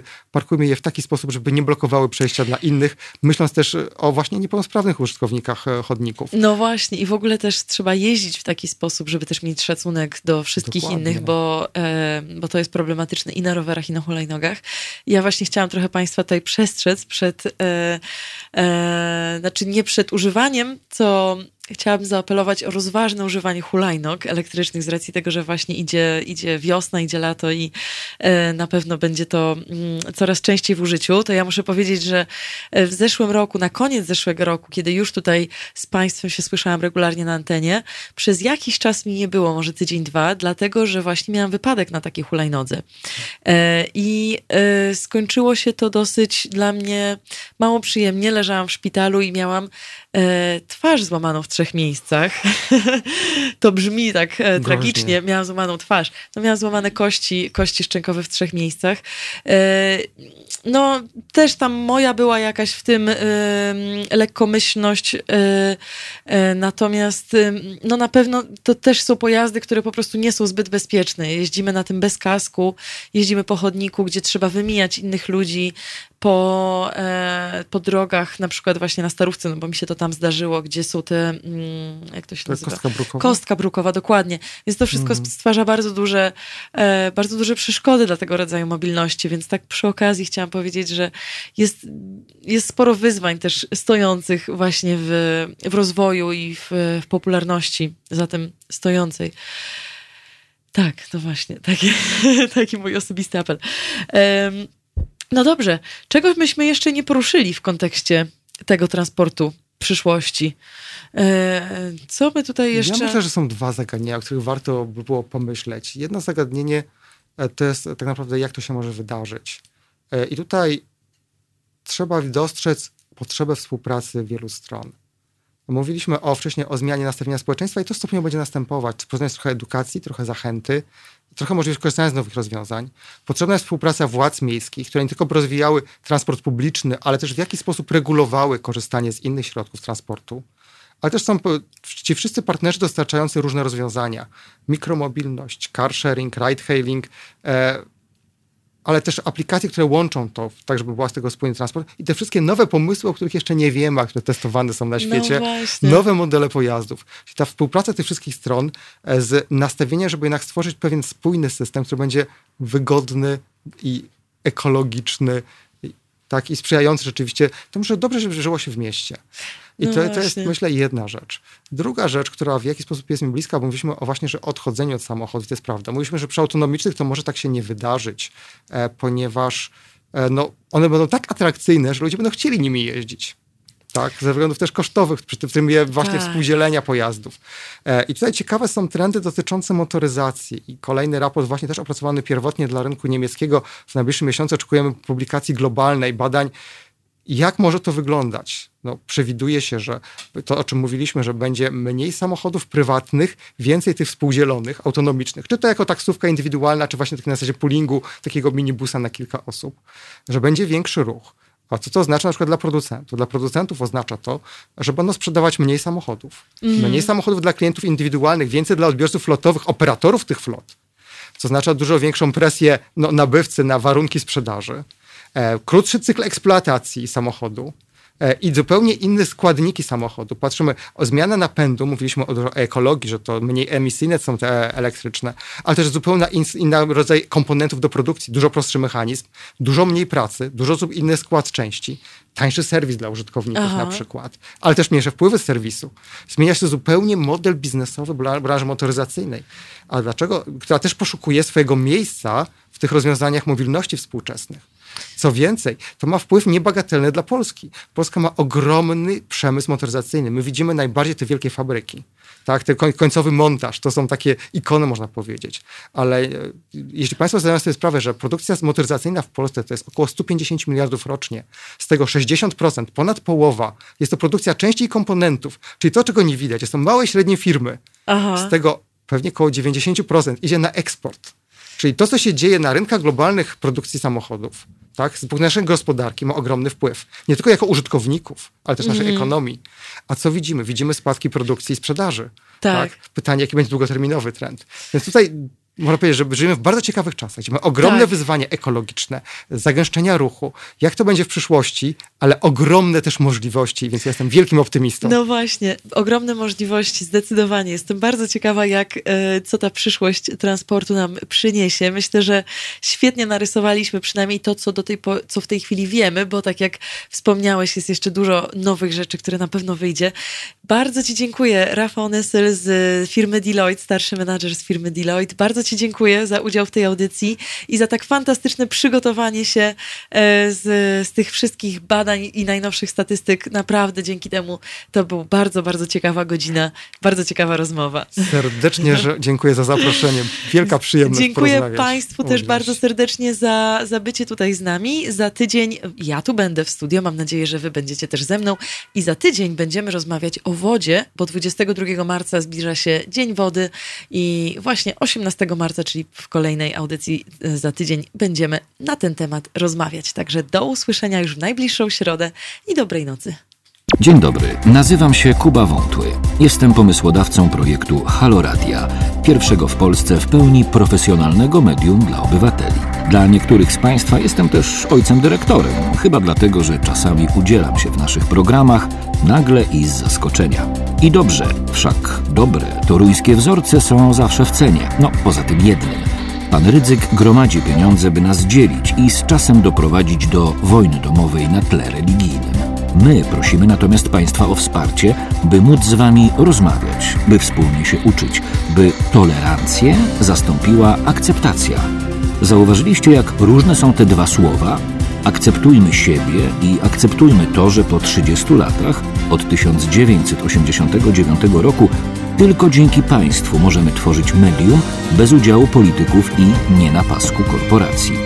Pamiętajcie o nas codziennie. Jeśli chcecie być częścią naszej społeczności, to słuchajcie, oglądajcie, piszcie, mówcie i finansujcie swój obywatelski projekt Halo Radia. www.halo.radio ukośnik SOS. Dziękuję w imieniu wszystkich dziennikarzy i swoim własnym.